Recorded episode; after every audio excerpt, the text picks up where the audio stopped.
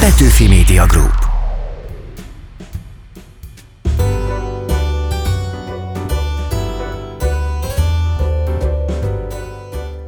Semmiben sem nyilvánul meg olyan világosan az emberek jelleme, mint a játékban, mondja Tolstoy egyik figurája a Feltámadás című regényében, és mi arra gondoltunk, hogy játszunk, ismert alkotókkal, előadó művészekkel.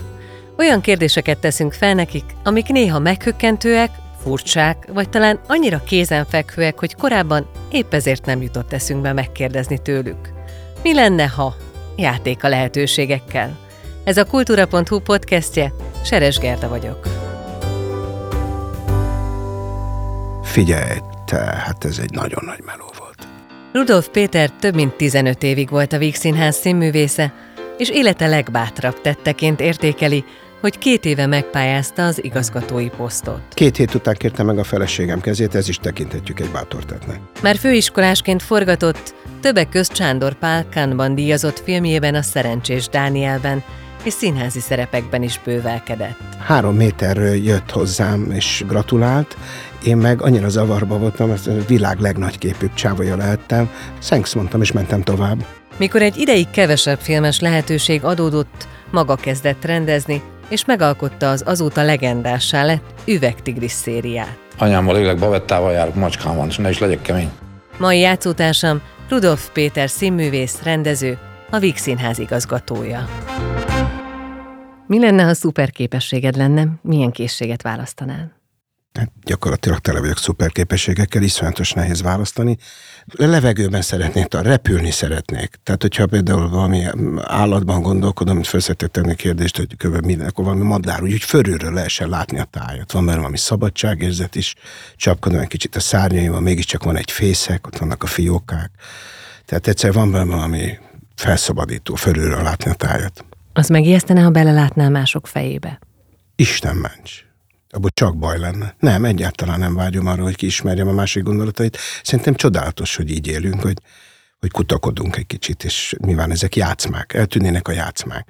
Abból a szempontból, hogy ha tudnánk a másik belső monológiát, egy autós koccanás közben, akkor ha tudnád, hogy az illetőben az éppen mi zajlik, és lehet, hogy azzal tudnán azonosulni, akkor kevesebb káromkodással és szitokkal működnénk, de különben meg iszonyú veszélyes lenne tudni, hogy a másikban mi van, és elveszne valami az emberből, ami izgalmas. Milyen dalt kérnél egy zenegépből? LGT-t. Mert hogy az ilyen meghatározó élmény? Igen. Az édesapámnak volt egy NDK lemezjátszója, így aztán nekem is volt végül is, ugye? És az első az a kotta nélkül játszom az életem. Tehát az a tény, hogy én most együtt dolgozhatom a Presser Gáborral, az nekem van egészen különös érzés, tehát az, az volt az első nagy lemez, amit oda fölhelyezhettem. Külföldiek meg akkor lehet, hogy azt a Genesis-t választanám, amit édesapám hozott Jugoszláviából, de 40 fok miatt egy kicsit eldeformálódott, mire hazaért vele. És akkor néhány sláger az kicsit ilyen torzó szólt? Nem, hát ez hallgathatatlan volt. Többször próbáltam fölrakni újra és újra, hát ha valami csoda történik. Bakeritet ne tegyen az ember az asztava végébe bele ott az üveg, ahogy gyűjti össze a napfényt, az biztos nem jó ötlet. Énekelsz a zuhany alatt? Is. Szoktam. Kocsiban, útközben? I- igen, igen, igen, igen. Ilyenkor dudorászol, megy valami a fejedben? Igen, igen. Futás közben, most már rég, rég nem futottam. De, de akkor nem fülhallgatóval futsz? Nem, nem, azt szerintem iszonyú veszélyesnek tartom egyébként a fülhallgatóval való futást a városban. Erdőben kevésbé. Tehát az ember nem nincs tisztában azzal, hogy mi történik a környezetében, szerintem veszélyes, én soha nem városban nem. Lehet, hogy egy csodás érzés egyébként, mondjuk, hogy az erdőben a kutyával, amikor megyek még hozzá, jön valami zene, akkor az nyilván valami komoly zene, vagy valami ritmikus, nem tudom, de, de nem, nem fülhallgatóval futok, viszont ugye az 5-6. kilométer táján, nem tudom, a monotónia kihoz, egyrészt nehéz helyzetekben, amikor nem találtam a megoldást, kilök megoldásokat az agy, valami rejtélyes módon, és különböző útközben úgy érzem zseniális, mire leírom, akkor érzem, hogy középszerű verseket szoktam futás közben írni, és ahogy topog az ember, annak van egy ritmusa arra, igen, az van, hogy meg is zenésítem közben, de ebből nem lesz nagy lemez. Mikor írsz nem középszerű verseket?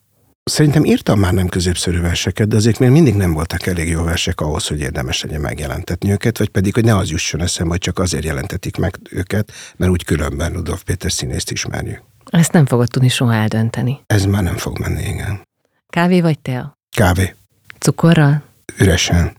Folyamatosan, óránként, vagy ritkán? Gyakorlatilag bármikor tudok kávét inni, és a rendszerváltás sok csodát hozott, sok nehézséget, de az, hogy a városban elég sok helyen nagyon jó kávét lehet inni, azt mindenképp üdvözlöm. Min nevettél legutóbb? Önmagamon. Tegnap tekintetjük a fáradtság komoly szintjének, hogy eh, ott hagytam a Centrál Színházban, miközben rohantam át a végvas kulcsomat, és úgy éreztem, amikor visszamentem érte, hogy el kell engednem a taxit, amivel visszamentem, hiszen nálam van a sluszkulcs. Majd rájöttem, hogy attól, hogy nálam van a sluszkulcs, még nincs nálam a kocsi. Ami a végnél állt. Úgy éreztem, hogy ez a fáradtság egy komoly szintje, és röhögörcsöt kaptam. És hívtál egy újabb taxit, vagy átsétáltál? Megoldottam aztán, tehát a taxival végül is visszamentem, mert szerencsére még elértem, csak ezt, hogy miért raktam ezt így össze a fejemmel, ezzel úgy elgondolkodtató volt, hogy lehet, hogy a hétvégén egy picit aludnom kéne.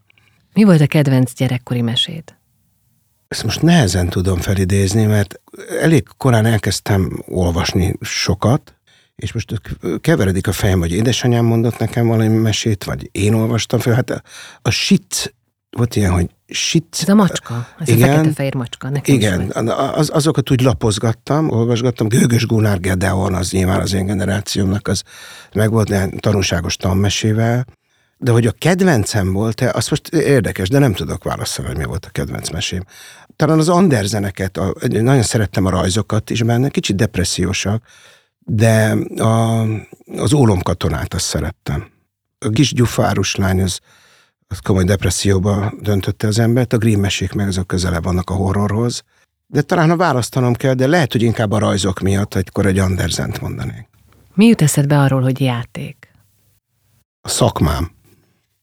Egy óriási szerencse, hogy gyakorlatilag az ember kötelező infantilizmussal játszhat, életre kelthet, összerakat figurákat, szerepeket, ha rendez nulláról, akár filmrendezőként, az egészen mámoros, hogy leírsz valamit, és akkor egyszer csak egy egész apparátus dolgozik, és akkor egyszer csak elindul balra az autó, jobbról a tömeg, és nem tudom. Tehát van benne valami, amire azért úgy havonta egyszer legalább rácsodálkozom, hogy micsoda mázli, hogy az ember szakmája valami olyasmi, ami a gyerekkorhoz köti, meg mégiscsak a, a fantázia világa.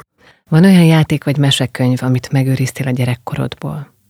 Nagyon sok mindent, nagyon sok, megvannak a matchboxok, tudom, hogy 28 forint volt, 20 forint volt a zseppénzem, konkrét első matchboxon megvan, és hát ezeket ugye egyforintos katonákat, azokat mind félretettem a, a gyerekeimnek, hát nyilván így a, gondoltam, hogy a fiamnak. Az összes delfinkönyv, a teljes sorozat megvan, az indián könyvek, amiket illet ismerni, Vinetú nagy indián könyv, tehát eh, megvan, minden ott van a rendelkezésre állt a gyerköcöknek. És a gyerekek korából ítélve most már ez az unokákra vár majd. Igen, így van. Így van. És a nagyanyám varrónőként meg az a mackó is megvan, ami az első élményem, hogy azt hiszem három éves lettem, amikor egy sárga és kék színű, fölül sárga alul kék mosógépbe anyám betette a mackót. Mert koszos lett. De ez Sok- még nem olyan volt, élmény láttad, volt. hogy forgott. Nem, há- nem hála Istennek nem láttam, az még szörnyűbb lett volna látni, szegény Maci körbe forog. Bár Mastroianni egyik legzseniálisabb jelenete a Minden rendben van című filmben, ahol a gyereket elviszi az unokáját, ő vigyáz rá, elhozza a tévétől, hogy ne állandóan a tévét nézzem, a kicsi baba állandóan azt nézte, erre letette a fürdőszobában, és semmi más nem nézett, a gyerek újra elkezdte nézni, hogy a pörög a mosógépben a ruha. Szóval az is megvan, az a maci is megvan, ott az nagyanyám varrónő volt, tehát annak alsógatjája is volt, meg teljes szettje. Megvan, mint szinte minden megmaradt. De ezzel nem alszanak a gyerekek, hanem ezt a vitrínben De nagy volt betben olyan, tartott. nem, nem, a maci az, az bejárta az utat, amit be kellett járnia. Tehát a kislányomnak is. Szonyának az egyik kedvence volt. Gyűjtesz valamit? Édesanyám kérésére, de magam örömére is, ahol járok, tengerpart mellett járok, akkor ott szeretek buvárkodni, és szívesen hozok föl mindenféle izgeréket, bizgeréket, nyilván kagylókat. De azt nem mondhatom, hogy gyűjtő vagyok, de a, a búvárkodás az mindig is izgatott, amelynek nyilván egy végeredménye az, hogy közben valami szépet találsz, akkor azt esetleg megmozdítod. Tehát ha bemennék hozzátok, akkor látnám ezeket ilyen üvegekben. Igen, igen, igen, igen, igen, igen, igen, és ezekről úgy nagyobbakat merülök, van, van egy, egy gyöngyhalász alkatom, tehát próbálkozom, tehát volt, hogy volt, hogy össze egész 30 másodpercig bírtam. De, de félre a tréfába tényleg ez, ez izgat nagyon a, A, a, te, a, te, a víz általában véve. Kis Dunán nőttem föl, sokszor voltam Vác, Vácon, és ott volt a Duna, valahogy mindig ott volt a víz. És onnan meg anyának mindig hozok valamit, mindig kér egy valami jellegzetes furaformájú kavicsot, vagy össze lehet hozni annyi fehér és fekete kavicsot természetesen, meg malmozni meg lehet tanítani a gyereket. Nekem a nagyapám tanított meg malmozni. És te is megtanítottad a gyereket? Igen, hát ezeket igyekszik az ember továbbadni, ezeket a fontos tudásokat. Ezen nem menjen az ember az életbe beleadni, hogy tudna malmozni. Azt mondtad egyszer, hogy talán későn kezdtél rendezni. Érdemes lett volna esetleg előbb belefogni. Későn érő típus vagy? Ezeket sajnálom is, ezeket a mondataimat, mert valószínűleg ennek ez volt az útja. Tehát nyilván akkor értem el oda, tehát azon nyafogni, hogy bölcsebb lett volna előtte, kellett hozzá Marton tanár aki ismert a tevékenységemet, mint tanárom, hogy az osztályban sok mindent, ott ketten-hárman a 15-ből, akiknek volt valamiféle késztetésük arra, hogy rendezzenek, és a többiek hallgattak rájuk. Tehát ő tudta, hogy van bennem egy ilyen hajlam, de a holdponton lehet, hogy később lendültem volna át, hogyha tanár úr nem bíztat, és nyilván annak akkor volt itt az ideje. Tehát ezeket a mondataimat teljesen én, én mondtam őket, tehát vállalom, de egy utólag azt mondom, hogy mindennek valahogy meg kellett érnie bennem, és akkor ért oda, amikor oda kellett érni az ember hozzá, is kész. De a színészi pályádban is van egy efféle út, hogy bár az elejétől nagyon sokfélét, sok mindent játszottál, izgalmas dolgokat, de aztán úgy később lehetett igazán érezni, hogy, hogy nagyon beleértél valamibe, vagy ezt rosszul gondolom így kívülről? Szerintem igen, mert elképesztő szerencsésen indultam. Tehát, hogyha belegondolok, a kölyök képem azért nekem sok szerepet hozott. 20 évesen játszottam a csacsacsát. Tehát az első három filmem, amit még színművészeti főiskolásként csináltam, a csacsacsá az egy közönségfilm volt, szerették, egyszerűt kell megáll az idővel, tehát a szakma a megáll az időt magasabb polcra tette, és nekem is az egyik kedvenc film, de a Csacsacsát nagyon szerették.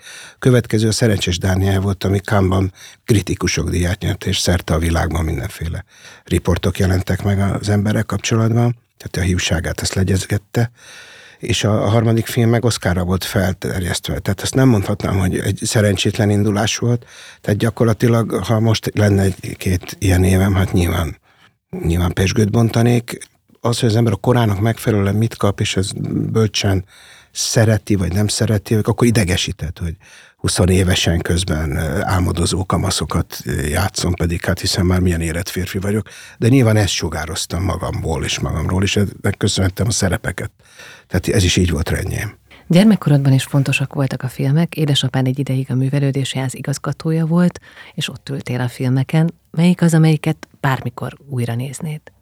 Hát a nagy csalódás volt megtanulni, hogy Gojko Mitic nem indián, hanem egy egy Jugoszláviából származó színész, az, az nagyon fájdalmas volt, tehát a, az indián filmekre emlékszem, Fantomas, tehát azért arra emengedtek a pujék, nyilván voltak olyan művészfilmek, amelyek az én koromnak megfelelőek voltak, tehát 8-10 éves voltam ekkor, de hát ezeket sokszor megnéztem. Van olyan filmes alakítás, amit irigyelsz?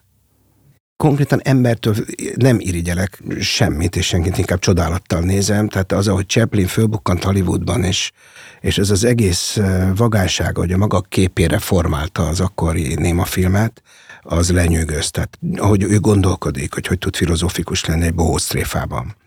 Hogy ennyire tudta a filmet, nem tudni honnan, nincs előkép, nekünk egy rakás előképünk van a mi gyerekeinknek végkép a mobil használattal, a képi világ az evidencia. Szóval inkább azt tudom, hogy azt írjam, hogy kivel dolgoznék, vagy dolgoztam volna. Woody Allennel szívesen, Nikita Mihalkovval szívesen, és az meg valóban volt a pályámon egy, egy ilyen szakasz, ahol nem filmeztem, miközben addig nagyon sok mindent csináltam. Furamót külföldi filmekben szerepeltem, tehát sajnálom, hogy a saját generációmmal egyébként aztán, akikkel együtt végeztem filmes szakon valahogy hogy azt hinni az ember, hogy ez egy kapcsolódási pont lesz, és hogy ez így nem jött létre. Aztán saját magam kezdtem el filmet készíteni. Mi lenne, ha lenne egy nyulad, akit senki nem lát? ez nekem megadatott. Nagyon érdekes munka volt, látszólag egyszerű. Ugye a Végszínházban Barátom Harvey című darab premierjén vagyok túl, azt hiszem háromszor játszottuk eddig, és aztán bérletbe kerül majd jövő ősszel de nagyon komoly koncentrációt igényelt, főleg akkor, mikor többen voltak a színen, hiszen valahogy el kellett képzelnünk, hogy ez az én barátom, ez a Harvey, ez a több mint két méter magas nyúl, hogy ez éppen hol tartózkodik a térben. De ilyenkor nincs segédeszköz, úgy képzelném, hogy egy darabig beraktok egy bábút. Ez így is történt. Mikor látszódott, hogy én azt hiszem, hogy ez egyszerű, de, de nem olyan egyszerű. De te nézel oda, a más meg néz egy, keresztbe. Egy, egy fogast rakosgattunk ide-oda, volt egy bája. Igen, ez, ez jó, ha az embernek van. Erről szól a darab, hogy nem biztos, hogy az az őrült, aki kitalál magának egy két méternél magasabb nyulat, hanem esetleg a világ őrült, amelyik nem látja, hogy milyen fontos, hogy az embernek legyen barátja, akár egy láthatatlan nyúl is. És a legfontosabb mondat benne számomra, vígjáték és szórakoztató és nagy röhögések, de közben hát ilyesit is kerestünk, hogy közben meg nagyon fontos dolgokról esik benne szó, hogy az ember frusztrációját hogyan oldja föl az, hogyha van egy ilyen nyúl, tehát hogy a frusztrációm, a félelmeim, a bezártságom, azok egyszer csak megszűnnek, ha velem van Harvey. Tehát ez egy ilyen kivetülése is, kicsit most így fontoskodva hangzik egy végjáték esetében a Elwood P. Dowd személyiségének, de a legfontosabb mondat, hogy visszakanyarodjak önmagamhoz, hogy például Harvey rá tud nézni az órára, és akkor az az óra megáll. És akkor egyszer csak te oda mégy, ahova akarsz, akkor, amikor akarsz, és visszajössz, amikor akarsz. Tehát a Kizökkent szabadság, az időből. igen, igen, igen. Szóval jó, ha az embernek van nyula, és jó, hogy ezt megnézik a nézők a Vix Színházban, hogy az milyen az ember. Egyszer csak látni is kezdi ezt a nyulat, amit addig nem látott. Kivel cserélnél helyet egy napra? Nincsenek ilyen vágyaim, de most ebbe belegondolok, azért most megpróbálom. Tehát a gyors válasz az, hogy, hogy jól érzem magam a bőrömben. És nem gondolkodtam azon, hogy, de még a foci mindig fontos volt velem, tehát ha egyszer egy a Benebauban, de akár a vasas pályán is, tehát úgy jobbról alá tudnék úgy nyúlni, hogy úgy a ficakba betekerje még a labdát, az jól esne, tehát eh, mondjuk Puskás Öcsi bácsival ugye a 6-3 környékén, hogyha ott egy pár perc rátélhetném, amit ott átértek ők, azt úgy élvezni. Játszottam a szúron egyébként, tehát ház előtt, de nekem mindig fontos volt. Nagyapám profi focista volt. Tehát én ezt, ez nekem része volt az életemnek, mióta lépni tudok a, a labda. Tehát valami, valamilyen BL döntős helyzetben szívesen lennék. De ilyen kiegyensúlyozott higgadt játékos vagy, vagy ilyen minden vele győzni kell? Soha nem adtam föl, tényleg. Tehát engem nagyon irritál, hogy mínusz tíznél egyszer csak megállunk, mert az megalázó legyen mínusz kilenc. De senkit nem rúgtál fel azért, hogy győzzetek.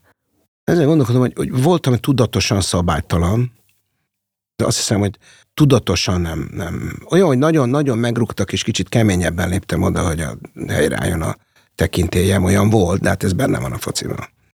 Babonás vagy? Ha fekete macska fut át előttem, akkor a magyar nyelvre hagyatkozom, megelemem fenekem a kocsiban, vagy ugrom egyet, hogyha megyek, és azt mondom, hogy nem előttem, hanem alattam ment át. Ezt ez, nem ismertem. Ez, ez saját, ez meg is lepett volna. Ha, szóval nem hiszem, hogy ez így elterjedt, mint megoldás, de ezennel közkincsét teszem. Van előadás előtti rutinod? Szeretek hamarabb felöltözni, tehát hamarabb vagyok jelmezben, hogy aklimatizálódjak. De nincs ilyen, meg kell innom egy pohár vizet, hozzá kell érnem ahhoz az öltözőajtóhoz. Ilyen, ilyen típusú nincs. De mondjuk az És Rómeó és Júlia előtt, amit az Eszterrel játszunk most már több mint húsz éve, ott az is egy rituálé, hogy minden egyes alkalommal összemondjuk, annak ellenére, hogy 470 valanyadik előadásnál tartunk, és hogyha ezt nem tennénk, az most már idegesíteni, mint az elején az zavart, hogy miért kell ezt nekünk, de hát a feleségem a főnök ebben a helyzetben természetesen, tehát igyekszem alkalmazkodni az ő alázatos színészi attitűdjéhez, sokat tanultam is, és most már nagyon rossz érzés lenne, ha nem mondanánk előtte össze. Hát nyilván iszonyatos ritmusban hát nagyon tudjuk, de minden egyes alkalommal az egész szöveget elmondjuk előtte. Nem is fordult elő soha, hogy leblokkoltatok, és rögtönözni kellett? De, de volt két-három ször, az, az szörnyű, az, az, az fájdalmas fájdalmas volt, és akkor még ki is játszottam magam ravaszul a sugóhoz, de akkor csak süket is leszel. Tehát elvileg az ember tud improvizálni, és kimászik helyzetekből, de Shakespeare-én azért ez nagyon nehéz. Volt, hogy költöttem, sikerült, de volt nagy fehér lap. Az nagyon kellemetlen volt. Ha már Shakespeare-t említetted, ugye a Szeged Szeggelt fogod rendezni a következő évadban. Klasszikus vagy újrafordítás? Van mészőfordítás is belőle, és nádasdi fordítás is. Nagy valószínűséggel nádasdi nem fordítását fogjuk használni, és vele még tudunk is erről beszélgetni, már jeleztem is. Tehát egy picit szabadon bátran nyúlni a szöveghez, élővé tenni. Hát az angolok irigykednek, mert ők ugye nem nagyon nyúlhatnak Shakespearehez, hiszen az az ő szövegük irigykedve figyelik mi, hogy mi meg hozzá nyúlhatunk. Ez egy nagyon érdekes kérdés, mert csodás fordításaink vannak, de pont ide jövet erről beszélgettünk, hogy ugye a Hamletben bemegy a Hamlet az anyjához, és azt mondja, ha jól emlékszem angolul, what's the matter, my mother, ami ehhez képest az Arany Jánosi mondat, hogy nos hát anyám, mi tetszik, az ma már, miközben hát zseniről beszélgetünk Arany János esetében, nyilván furán hangzik, és érdekes módon a What's the Matter My Mother az, az egyébként meg szinte szlengesnek tűnik az én zsenge angolommal is. Van olyan színházi előadás, ami megváltoztatta az életed? Taub János színház csinálása, igen, nagyon nagy hatással volt rám. Pál István féle tangó is nagyon hatott rám, amit a Madácsban láttam, akkor még tán vagy akkor adtam be a felvételére alapot, nem tudom, de hogy ezzel szeretnék foglalkozni, ez teljesen világos. Lehet, egy elképesztő szereposztás volt Rozsek tangója, udvaros Dorottyával, őt akkor láttam először, hát akkor látszódott, hogy még fogom egy párszor látni, vagy valószínűséggel, de különben egy nagy szereposztás volt, új Laki Dini, Fonyó, Margitai Ágát, most nem tudom végig Érdekes, hogy olyat mondasz, amit nézőként láttál, nem olyat, amiben benne voltál tevékenyen. Ja, most azt hittem, hogy az volt a kérdés, hogy hogyan hatott Akár rám. valamelyik szereped? Ez az és Romeo és Júlia az egy pillére az életünknek, és ebben mind a két dolog benne van, mert a talp hatás is benne van, az, hogy megmerjük csinálni azt, hogy ketten játszunk több szerepet, és amit a János beszélt színészetről, koncentrációról, az, az nagyon erősen hatott rám. Természetesen voltak fontosak a körmagyar más szempontból a végben az, ahogy ott összekapaszkodtunk, az máig azt érzem, hogy a hogy az összekapaszkodás szerepe egy színházi előadásban az nagyobb, mint hiszik. Elvileg szakma, profik, egymásra nézünk, te is teszed, bepróbáljuk, stb. stb. De az, az a plusz energia, ami abban az előadásban volt, az, azt keresem és próbálom visszahívni magamban, és most, hogy ilyen helyzetben vagyok az épületben is. Ez érdekes, hogy ezt az összekapaszkodás kifejezést használtad, mert emlékszem, hogy amikor az öreg hölgy előtt álltatok, és az első bemutatód volt a végben, már a színház élén, akkor ugyanezt a kifejezést használtad, hogy ez a dürematt, ez nagyon jó alkalmat kínál arra, hogy egy társulat összekapaszkodjon. Hát igen, ráadásul ugye vírussal vert időszak volt, most remélem, hogy ezt lassan majd... Múlt időben lassan, tehetjük. De már nagyon gyáván fogalmazom.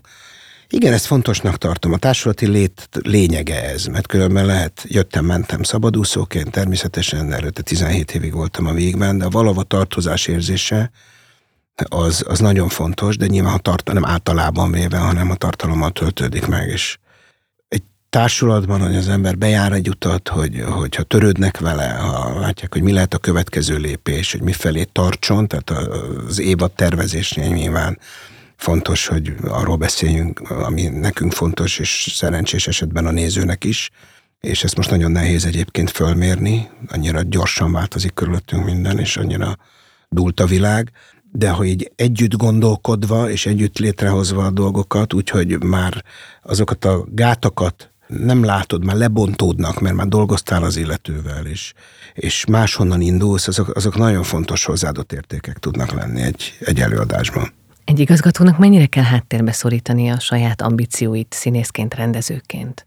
Szerintem azért mertem beadni a pályázatot, mert az éreztem, hogy épp elég sok mindent csinálhattam, volt szerencsém csinálni ebben az országban, hogy ez a fajta inkább produceri, menedzseri, pedagógusi attitűd, ami nyilván alázatot és szolgálatot jelent egy ekkora színház esetében, hogy az magától értetődően bennem van.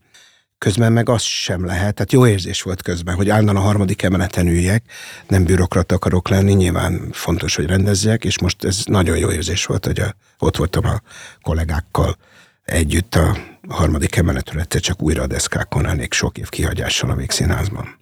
Hol tartod a díjaidat? A dolgozó szobában egy... Egy szépen ki vannak rakosgatva rendben? Nem, nem mondom, hogy ilyen... Ki van támasztva vele az ajtó, vagy... Nem, vannak nagyon fontos dolgok, hát nyilván, szóval nem az az akat vagyok, hogy a belépő tekintete rögtön ráessen a, a, az én díjaimra, de én igenis fontosnak tartom, és nagyon örülök neki, tehát nyilván ott van a, ott van a Kossuth díj, de van, van olyan, amit a Palikától kaptam, Sándor Palitól, amikor egy csikágai fesztiválon a születésnapomra, azt hiszem talán az 50-re átadta azt a plakátot, ami a Szerencsés Dánielnek a csikágai fesztiválon való plakátja, az, az nem díj, de, de erekje. Vagy Tordi Gézától megkaptam az utazás az éjszakában, mikor próbáltuk, sok-sok évvel ezelőtt a Pesti Színházban, Várkonyi Zoltán példányát, amit Várkonyi Zoltán adott neki, és a cvikkerét. Ezt megkaptam Tordi Gézától. Ez egy, egy, egy olyan erekje, így, hogy közben a, ott ülhetek a Víg Színházban, és a, ezt a színházat vezethetem, mert ő vezetett, ami, hát, hogy mondjam, hát nyilván ettől az ember megrendül, és valószínűleg ezt egyszer tovább kell adnom, ha én is eljátszhatom majd ezt a szerepet, akkor a fiamnak, a darabéli fiamnak egyszer ezt tovább kell adjam, ez nyilvánvaló. Mi volt a legzavarba ejtőbb gratuláció, amit kaptál? Ezen, ezeken a, a premier gratulációkon Balkai Gézával, annak a rádióban sokat dolgoztunk, míg vártunk valami felvételre, 20-25 zseniális gratulációt dolgoztunk ki. Tehát nyilván ezek akkor érdekesek, amikor látod, hogy valakinek egyáltalán nem tetszett, amit csináltál. Hát az egyik legzavarba egy több az az, hogy figyelj, te, te, hát ez egy nagyon nagy meló volt. Ez, ez mit? Gratuláció, ez egészen, egészen különös. De volt olyan, ami meg az én frusztrációmtól nem élveztem ki a, a helyzetet. Egyik kedvenc nagy olasz színészemmel találkoztam, negyedikes főiskolásként a Magyar Filmszemlén. Mastroianni játszott a Palika filmjében, de valójában ő is fölmerült, és ezért itt volt. És előző nap valószínűleg látta Szerencsés Dánielt, és az, az megmutatta neki a Palika, és az az idétlen helyzet állt elő, hogy három méterről jött hozzám, és gratulált, én meg annyira zavarba voltam, hogy a világ legnagyképűbb csávolya lehettem, köpni nyelni nem tudtam, hogy kedvenc olasz színészem, és úgy fogtam, és az angolom is ugye gyenge, valószínűleg az ő se volt túl erős, azt mondja, thanks mondtam, és mentem tovább. De látszólag a... könnyeden bezsebelted a Igen, mint akinek nem mindennapos dolog, hogy, hogy világsztárok szorongatják a kezét az embernek, nagyon zavarban voltam. Nézőként hol ülsz legszívesebben a színházban? Semmiképp nem az első sorban. Mert hogy akkor zavar, hogy esetleg észrevesznek? Az is zavar. Hát a végben van konkrét hely, ahol nagyon szeretem nézni az előadásokat szándékosan a, a legtávolabbi pontról, hogy lássam, hogy ebben a hatalmas színházban hogyan működik egy díszlet, vagy egy, De ez a kakas egy előadás. Igen, és ott, ott az igazgatószobából elég hamar át is tudok menni, az, az úgy, úgy vagyon megcsinálva. Tehát szeretem onnan nézni, mert látom, hogy egy díszlet hogy működik, tehát azt egyébként nagyon fontosnak tartom, hogy az ember, amikor rendez egy ekkora térben, akkor ne csak az ötödik sorból nézze, amit csinál, hanem különböző pozíciókat vegyen föl erre erre mód van, különben van egy páholy, amit nagyon szeretek, és onnan egyszerre, hogyha ott ülök, akkor a, valahogy a közönségreakciót is tudom figyelni. Ez most a Víg színházi helyzet. Nézőként, meg adott színháztól függ tényleg. Elsősorban azért nem ül az ember, mert nem akarja a kollégát zavarba hozni, hogyha fölismerik engem zavarba hozna, hogy az arcomban ül valaki, aki egyébként fontos nekem, vagy szeretem, vagy de ezt észreveszed a szemed sarkából? Vagy akkor az már hát hiba, van, mert akkor kinéztél? Nem. Természetesen nem, hát ez megint előadás függő, tehát én nem megyek játszani a kövek a zsebben, ez még folyamatos interaktív előadás. Ez egy nagyon furcsa dolog, mert a negyedik fal mögött ott ül a néző, természetesen, és a negyedik, de közben nincs ott. Nem, nem jó jel, hogyha te látod, hogy ki van ott. Én most kis terekről beszélek, ahol ez kivéthetetlen, vagy olyan színházi helyzetekről, ahol, Be van ahol nem, néző, tud, nem tudsz nem szembesülni ezzel a tényel. Különben a néző nincs ott. Természetesen. Mikor izgulsz jobban, ha te állsz a színpadon, vagy ha valamelyik szeretted előadására mész? Tehát most már ugye nem csak a feleséget, hanem például Szonya lányod is játszik. Hát azt már megszoktam, hogy a feleségemért izgulok. A gyerekekért való izgulás az, az durvább. Az, az igen, hát ott, ott köpni nyelni nem tudok. Azon már túl vagyunk, tehát ezért egy ideje már megszoktuk, hogy nagyon fontos nekem az, hogy az Eszter mit szól egy előadás. Tehát én magam sokkal jobban izgulok, ha, ha a gyerekek nézik, és mielőtt még a pályára mentek, akkor is nagyon fontos volt, hogy mit mondtak. Hihetetlen pontosan. Akkor még nem gondoltam, hogy ebből ez lesz, hogy mindenki a pályára megy. De az jó érzés volt látni, hogy annak ellenére, hogy mi nem cibáltuk őket be a színházba, nem színházi gyerekek voltak, nem sertepert értek ott. Tehát a Kiodzsai Csetepatéja az, ahol a Ráckevei Anna lánya és a lányom, és mind a kettőnkből színész lett, ott rohangáltak egy időben, imádták a Kiodzsai egész attitűdjét, de különben nem jártak be állandóan a színházba, és mégis ezzel foglalkoztak, és akkor is fontos volt, nagyon pontos és jó mondatokat mondtak. Már kölyökként is nagyon zavarba hozó volt, és mindig fontos volt számomra, hogy ők mind mondanak. Szóval izgulok mindig, ez a lényeg. És te mersz őszintén véleményt mondani? Arróluk van szó? Vagy becsomagolod, óvatoskodsz? Az Eszterrel azt meg kellett tanulnunk, hogy attól, hogy így összetartozunk, attól még egy premiéren, ami olyan, mint egy születés, tehát egy nagyon különös állapot. Vassziljev azt mondja, a nagyon rossz rendező, hogy ő egyébként semmilyen színházi előadásról nem hajlandó véleményt mondani. Annyira tiszteli a munkát úgy általában. Mindegyik mögött van. Ezt tekinthetjük gyávaságnak is, mert csak valami viszonyod van az előadáshoz, de ő szisztematikusan azt mondja, hogy a munka szent, és ő nem véleményez senkit és semmit. Na most véleményt mondani így a, az ünnepi pillanatban, a premiéren, tehát nem véletlenül alakulnak ezek a helyenként szánalmas menekülő mondatok. Én jobb szeretem, ha nekem egyébként, a felnőtt ember vagyok, akit szeretek, odajön hozzám, akkor mondja, hogy mit gondol. Tehát én azt gondolom, hogy ez fontos. Nagyon nagy szeretettel és pontosan kell fogalmazni, még egyszer mondom, a premier nem alkalmas rá. De különben, ha valaki igényt tart arra, hogy elmondjam, akkor elmondom őszintén, amit gondolok, azzal a tisztelettel, amit a Vasiljev is egyébként a munka iránt érez. A feleségemmel kapcsolatban, és ugye hát volt olyan, hogy rendeztem, tehát ez megint egy speciális helyzet, hogy dolgom volt elmondani, el kell mondani. Tehát nem, nem, nem lehet mást gondolni fontos dolgokról. A premier tényleg egy olyan helyzet, hogy a baba születésén felmutatják a babát, akkor nem kezded el nézegetni, hogy egyébként, hogy... Szép eléggé, vagy... Szép, kész, szép, megszületett szép.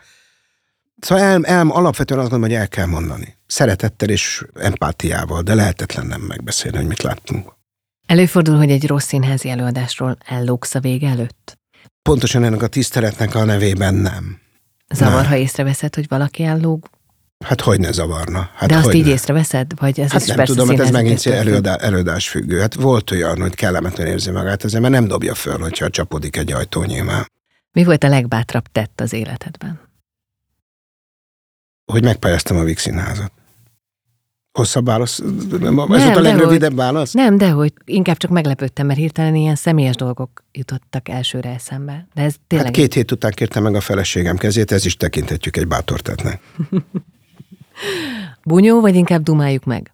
Hú, ez nagyon furcsa, mert itt vagyok a magam 168 centiével, de én gyakorlatilag egy nagyon ellenszenves, padból kilógós, jelentkezős gyerek voltam, és csak azért nem utáltak meg az osztálytársaim Vácon, mert én közben meg állandóan verekedtem. Tehát volt bennem valami, megnéztem az Ivanhoe-t, és ezek az indián filmeket, ezek hatottak rám, és én állandóan meg úgy éreztem, hogy a gyengébet nekem meg kell védeni, és elég ügyes is voltam, és amíg nem kezdett el a kamasz, kamaszodásból adódóan, egyszer csak kiderült, hogy ki mekkora, és mennyi esélyem van, én kifejezetten verekedős gyerek voltam, és amikor abba a focit, akkor valami küzdősporton gondolkodtam. Aikidoztam egy darabig, boxolni nem engedtek a szüleim. Engem ez izgat.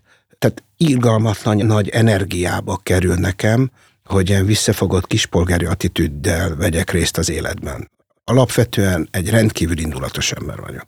Zavar a magasságot? Mert most megint szóba hoztad, és előszeretettel poénkodsz ezen. Nem, egyébként nem. nem. Pocakom az a hiúságom gyenge pontja, de sose zavart, hogy hanyadik vagyok a tornasorban, és a hajam se érdekelt.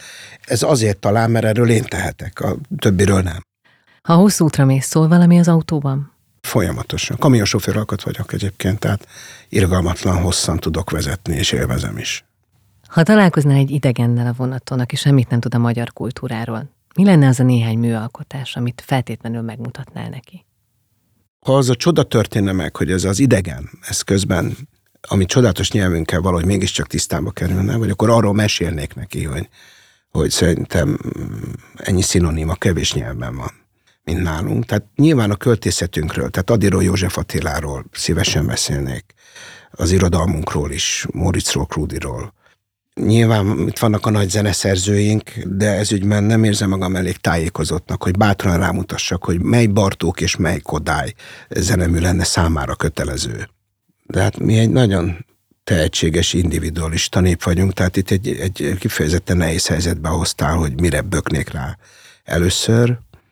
Biztos, hogy megnézetnék vele egy Fábri filmet, ha választanom kell, és lehet, hogy az Isten hozta őrnagyul lenne az, mert az a groteszk humor, ami egyszer ennyire fájdalmas és kiszolgáltatott, és közben vinyogok a röhögéstől, ez annyira közép-európai és a miénk, tehát örkény, karintítra felhívnám a figyelmét. Ne- nehéz lenne rábökni egy valamire. Mi lenne, ha a podcast sorozat első adását hallottátok Rudolf Péterrel. A következő vendégem Balázs János zongoraművész lesz. Benne volt a pakliban, hogy én egy bárzongorista leszek, és egy luxus hajón játszom ott a háttérben a Liba májhoz. A podcast elkészítésében segítségemre volt Péceli Dóri, Szemők Bálint, Réd Ládám és Horváth Gergely. Köszönöm a figyelmeteket, számítok rátok a jövő héten is. Seres Gerda vagyok. Petőfi Media Group.